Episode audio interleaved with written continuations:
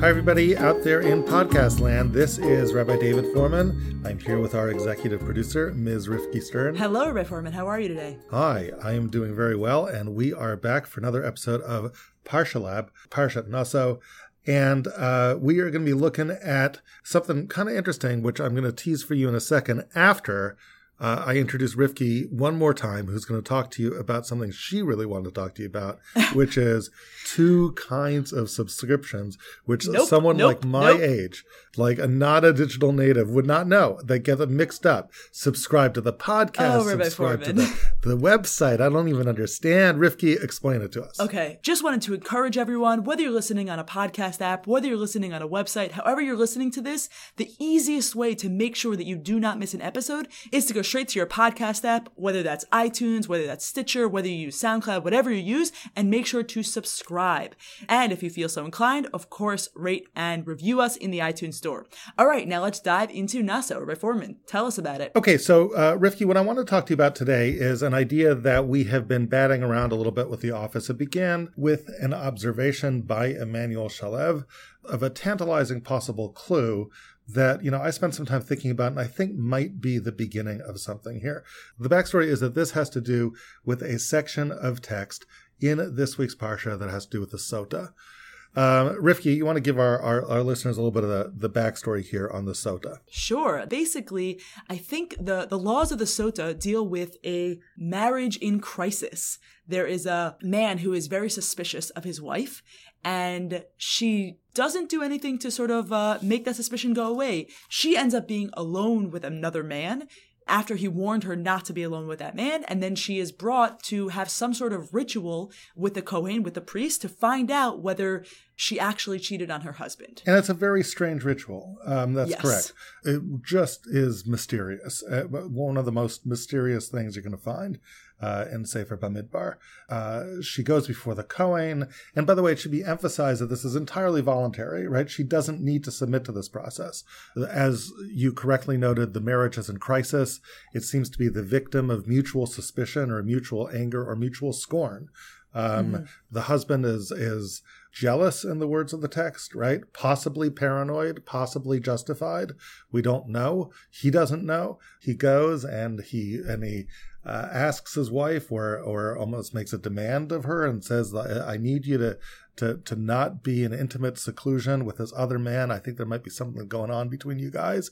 And uh, basically, instead of them kind of working it out together and somehow uh, achieving some kind of reassurance in the normal way that couples would handle these things, um, she, she seems to invite two witnesses to watch her uh, flaunt that warning. Uh, It's like, Boy. like, come here, Bob and Sam, watch Troubled me go secluded indeed. with Phil.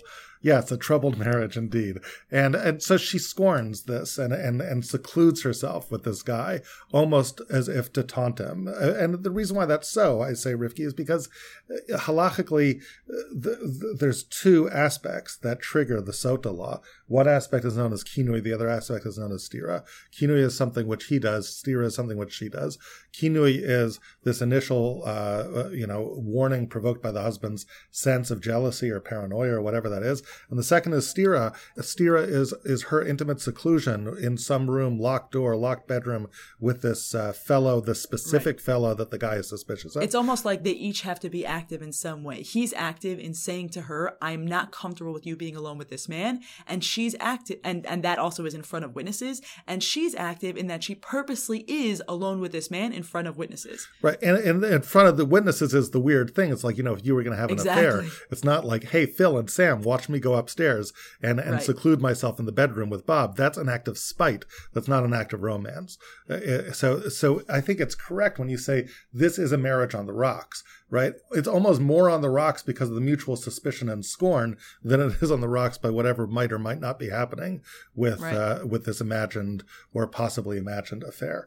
And this is sort of the background with, with, with Sota. And basically, uh, the Torah seems to be creating the situation where if she wants, she can sort of create a reset in the marriage. There's a ceremony that the Torah suggests will um, will either exonerate her or implicate her. She drinks these waters very strange waters. These waters that are mixed by the Kohen almost feels like a witch's brew.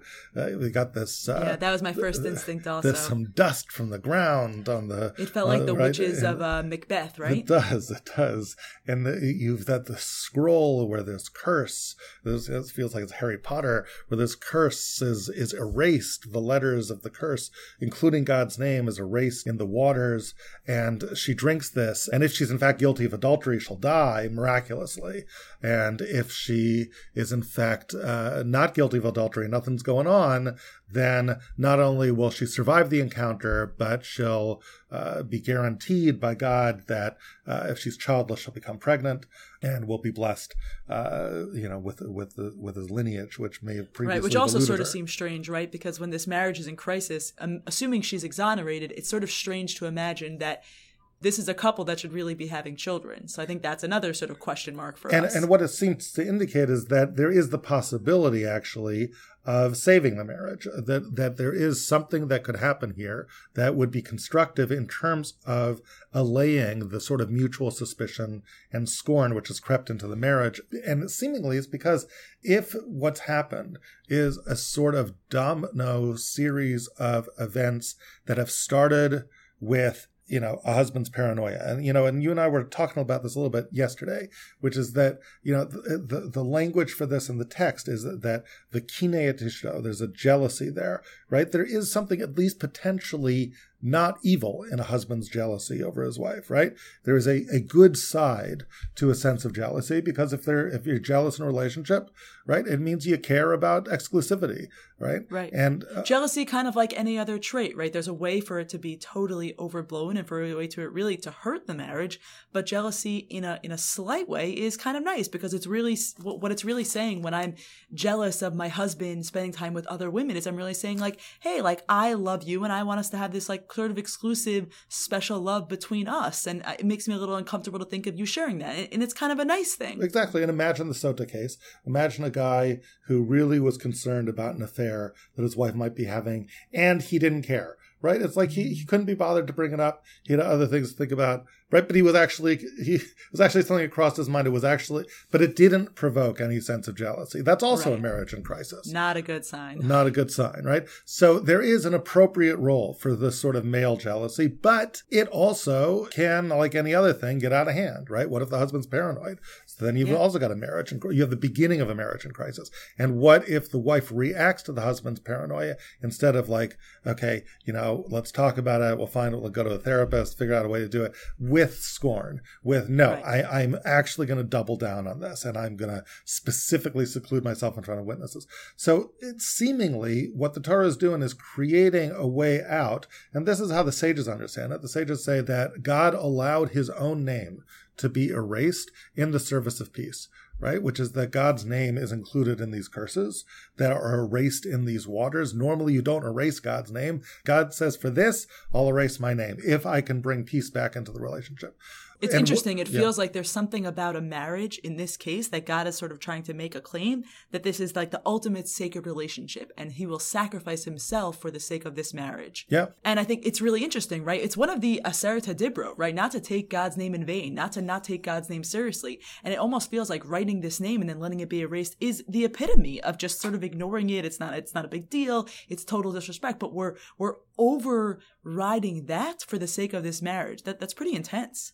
Actually, if, now that you bring up the Aseret Dibrot, isn't it interesting that there's a little cluster in the Aseret Dibrot? Yeah. Uh, for yep. those of you who've, who've been, you know, around the block with the Aleph Beta, uh, alephbeta.org, you can find uh, one of our most popular courses is actually a course that I did on the, the Ten Commandments, which we've actually just recently remastered and, and created sort of beautiful animation around. But the essential thesis of that course is that there are uh, couplets in the Ten Commandments. There are corresponding pairs. So the two tablets actually correspond to each other in their five commands. One and six match up with each other. Two and seven, three and eight. So if you look at two and seven, it's actually idolatry on the right hand side, which corresponds to adultery on the left hand side. And it's again two kinds of sacred relationships. And if you look at number three, right, number three, the next one down from two is, as you've said, a law that requires us to take God's name seriously. So right after you have idolatry, you've got take God's name seriously. And God seems almost with this sort of uh, reference to the Ten Commandments saying, yes, you're supposed to take my name seriously, right?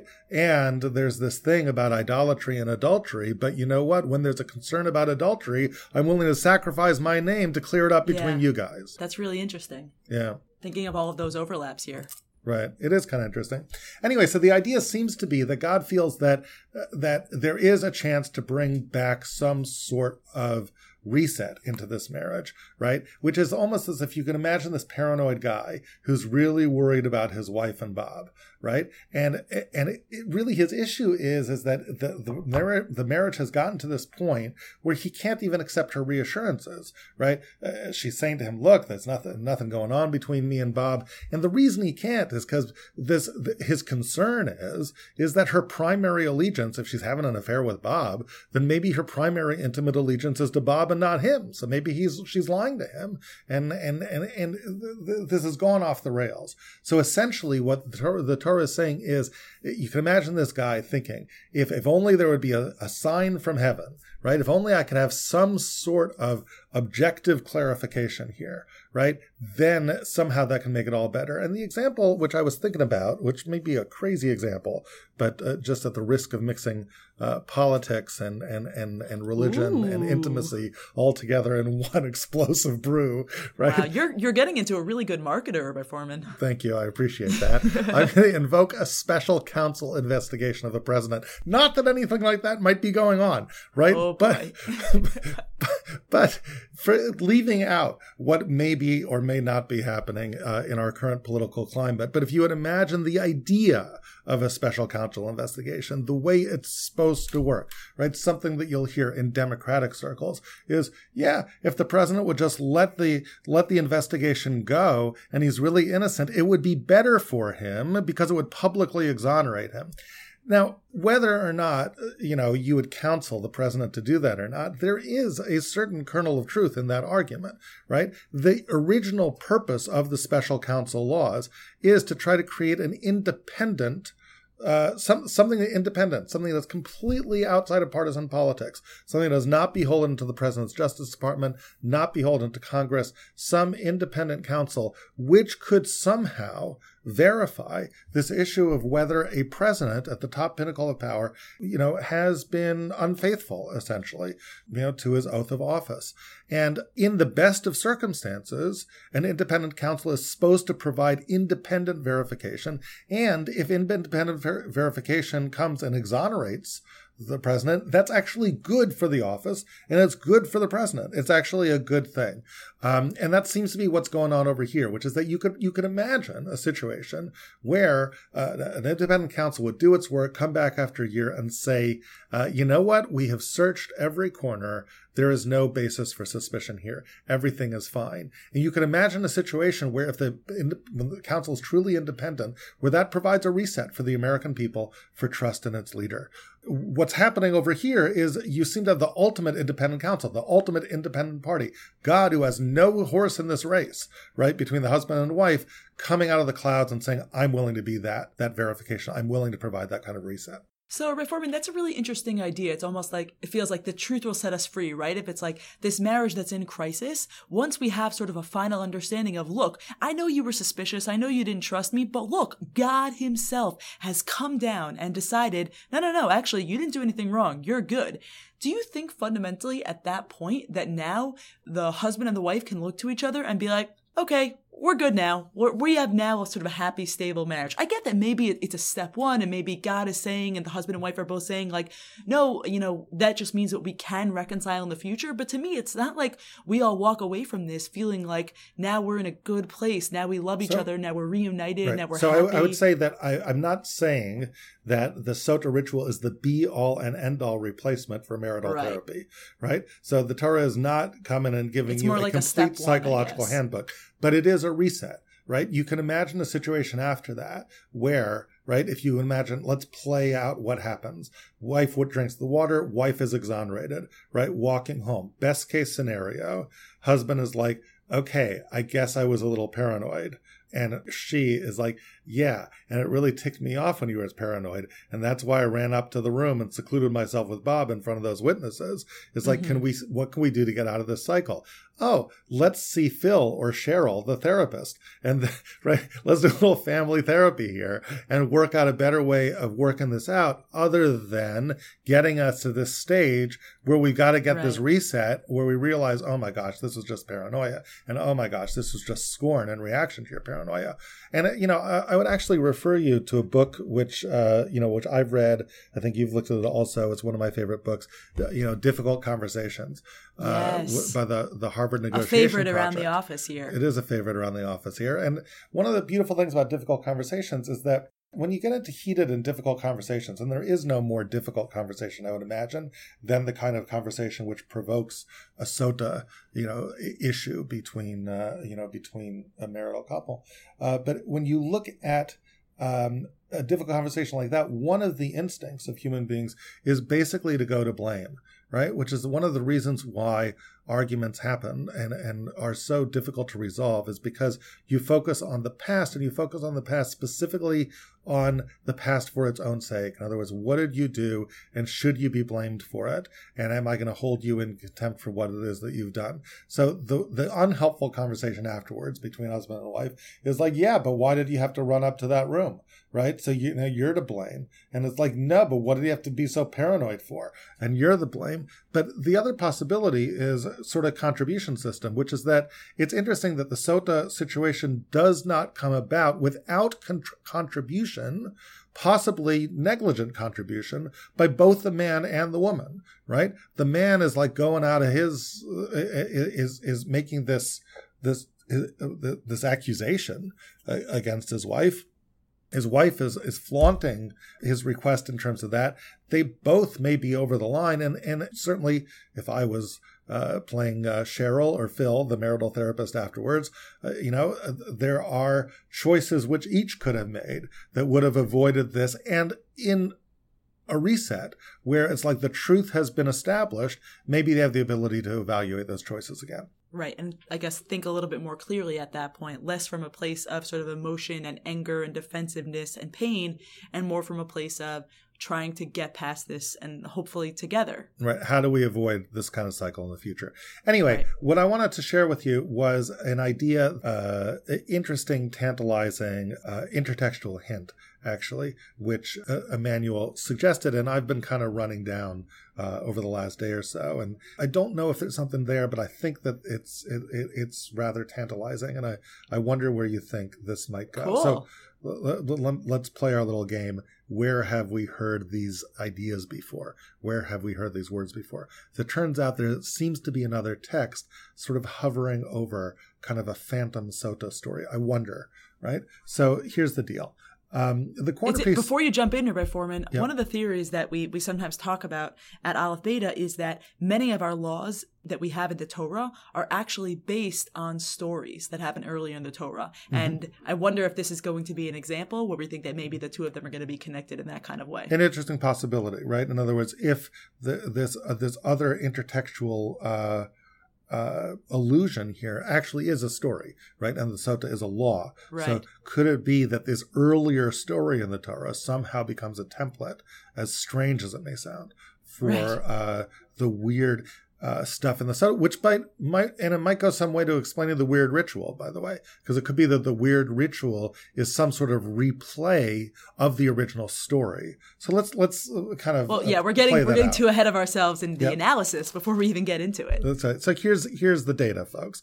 If you look at the ritual of the Sota, so one of the things that happens is that there is this elaborate curse which is drawn up on a scroll, and then it is placed in the waters right? And these waters are these strange waters. They're called the Mayim hama'ararim ha'ela, the, the, the, the cursed waters, and they're called cursed bitter waters. And what happens with the, and one of the questions is why they're cursed waters in the first place. Why are we calling them? And I guess it's because the curse is, uh, is it gets evaporated within them. But uh, if you look at the the language over here, and I refer you to verse twenty three, um, in what chapter are we up to? Chapter five in Bamidbar in Numbers. Mm-hmm. So if you look at that verse,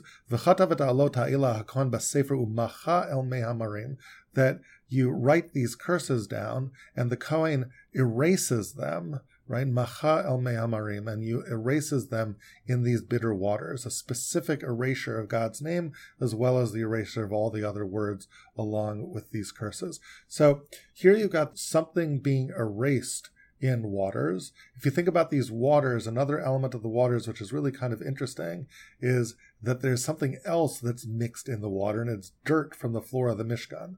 He has to take dirt dust from the the floor of the Mishkan and mix that into the waters. Uh, uh, you know, a really strange sort of brew over here. Um, and so the question I would ask you, right, is um, does this uh, remind you of any earlier episode in the Torah, especially perhaps given the language of sota itself. I refer you to verse 12. Dabar al ish ish kitista. The language for sota is me'ila, which is a Hebrew word that uh, is spelled mem ayin lamed, mem ayin lamed hey or mem ayin lamed mala bomal. It means to to trespass, right? A, a woman is suspected of trespassing against her husband, but it turns out that this other story seems to involve all of these elements and more, right? But just for starters, what other story involves the following elements? What other story involves water?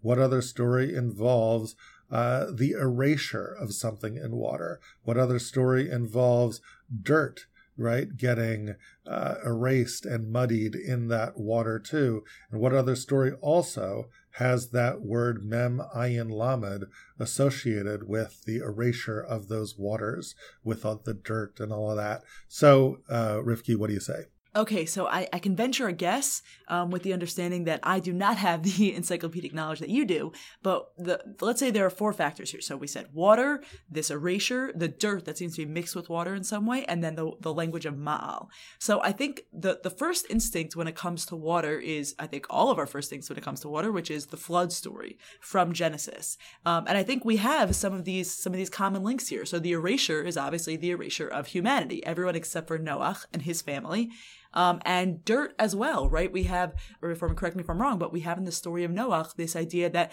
the land too it gets mixed in with the water, and it's all used to sort of destroy the earth. Well, how does the water get mixed in with the land, right? It, well, it's a flood. It's a flood. It, it, it grabs flood, all the land. It grabs all the land. That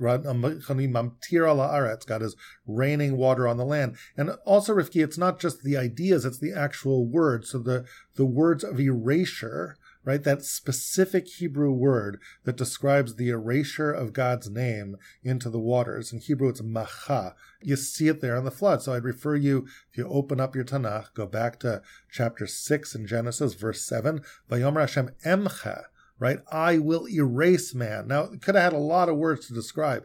I'm going to kill man. I'm going to destroy man. But no, I'm going to erase man that I have created from upon the face of the earth. And by the way, Rivky, where does man come from? Man comes from the earth itself. Man comes from Adamah, ah, and now we are erasing man. You're erasing. You see mm-hmm. what's happening. You're taking the and where and what's the Hebrew word from the uh, the land that he's that that that man comes from? Do you remember? Adamah. And specifically, what does God take? Vayikach? Afar min ha'adama. Ah, afar. There's that word. Uh-huh, and cool. what are you supposed to put in the sotas thing?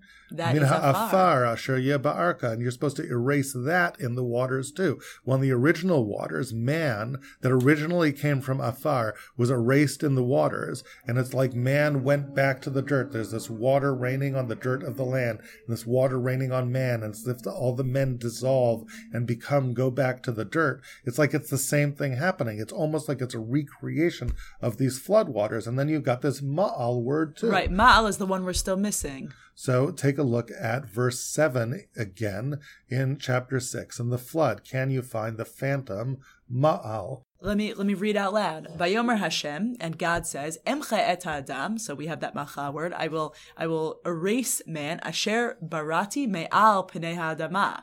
Ah, who was created from the face of the earth. Me'al. The word ma'al in Ah, the story, very cute. right, in the story of the Sota is a play on words, perhaps, of the me'al pnei adama, right, from upon the face of the land. And that's not just this, right? Take a look uh, at the type of offering, the, the offering which accompanies the Sota procedure is. And I refer you back into uh, Bamidbar Hay, and now look at Pasuk Tet Vav. So we're looking at chapter 5 in Numbers, verse 15. Ki minchat kinoti, because this is a mincha of, of jealousy. Minchat zikaron, maskeret avon, because it is a, a mincha of, of memorial or of remembrance in some way. right? Some sort of remembrance, a mincha, some sort of offering of remembrance, as if the deeds of this woman are going to be remembered for ill or for good. If she's innocent, that's going to be remembered, to be exonerated. She's guilty, that'll be remembered. So there's some kind of, of din, some sort of judgment involving remembrance. And now take a look, couple that with something else here in Sota. Take a look at verse 14, read the beginning of that, and put this together and tell me what in the flood does it remind you of? The Va'avar alav ruach kina, and the spirit of jealousy came upon him. V'kine et ishto, and he is jealous, and I think way. Look at those first three words. Va'avar alav ruach. What does that remind you of the flood? Va'avar alav ruach. In, in context, it means that a feeling of jealousy passes over him. But the word ruach doesn't literally mean feeling, right? What does ruach literally mean? Ruach is is a wind of some sort. It's a So, what does a wind passing over remind you of in the flood? That feels like the ending of the flood itself. Ah, it is the ending of the flood. So, what the beginning of the sota is, is the end of the flood. Right? The beginning of the sota is the feeling of jealousy that triggers all of this. The end of the flood is what? Take a look at chapter 8 in the book of Genesis, the very beginning.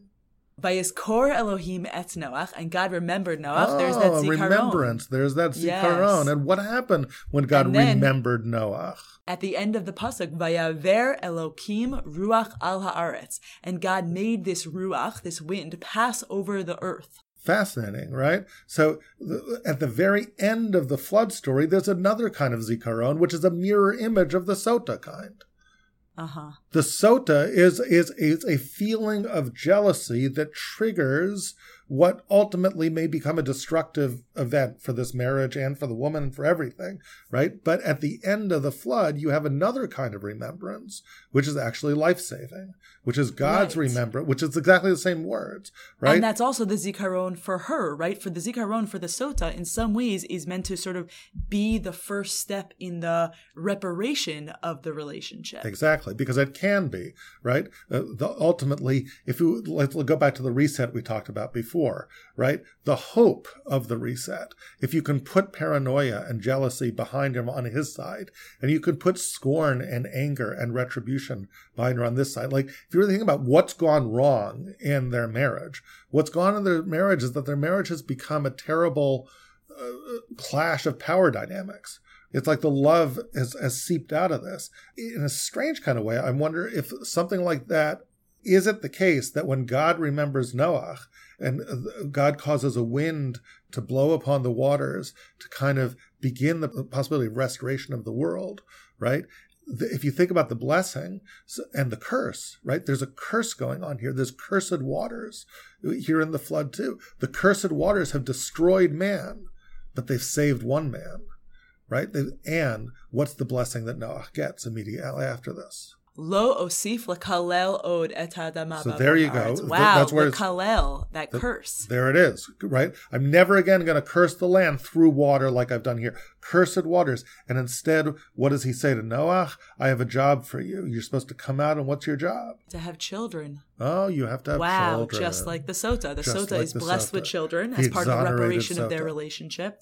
So, Rabbi Fohrman, I think uh, just to, just to put things together and maybe spell things out more clearly, one of the things that we were saying at the beginning of this podcast episode was that um, it looks like this relationship between husband and wife is is is in disarray and it's almost at the verge of completely breaking apart and there being no way to resolve it. And what the hopefully the the sota laws do is they sort of start to maybe repair the relationship. It's almost at the point of, of being broken completely, but maybe this can repair it. But I think in some ways it was a little bit of just a theory.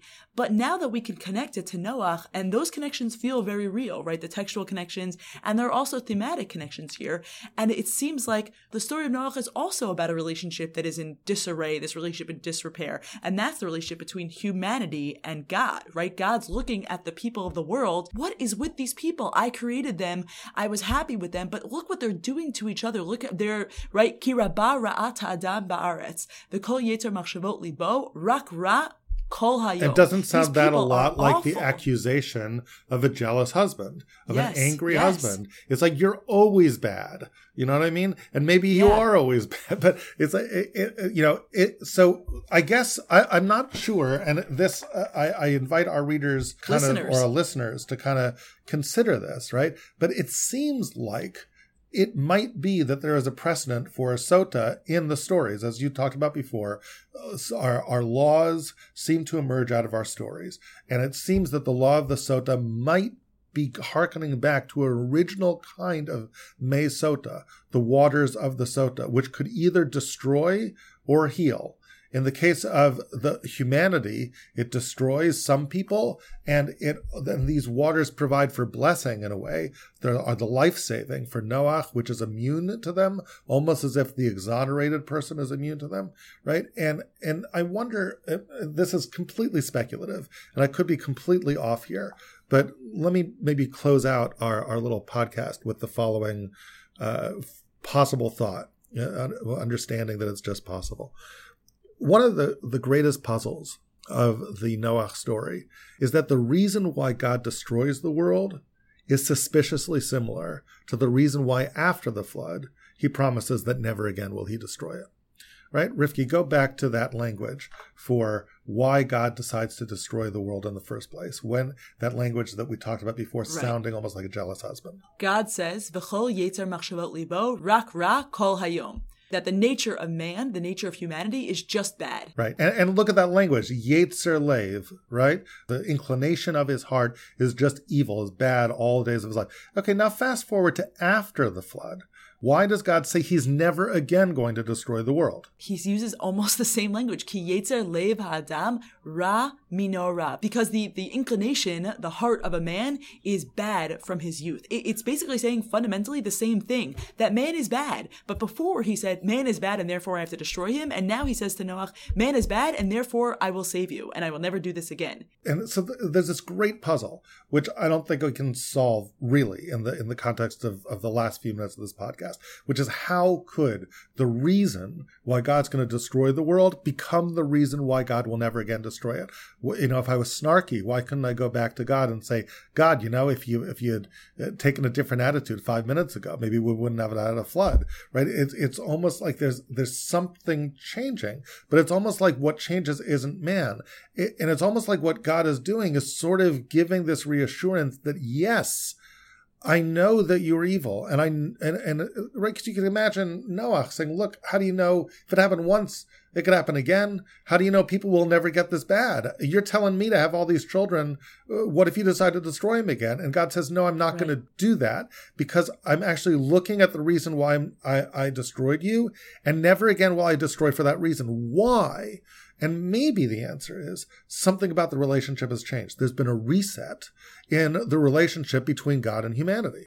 Rabbi Fohrman, that is incredibly cool, and you've given me also a lot to think about. And there's so much more to say about this, but actually, this is a really good transition because we have a ton of videos about these particular topics at aleph-beta.org. We have videos about the flood. We have videos about stories that relate to laws, right? There's so much more. Uh, hundreds of hours of audio and video content. If you go to aleph-beta.org, you can just get started watching for free, or for a small monthly fees, you can get unlimited content. And actually, Rabbi Fohrman, Parsha Lab listeners get a special coupon. You get 50% off of your first month with the coupon code. You ready for this, Rabbi Fohrman? Hope you're writing it down.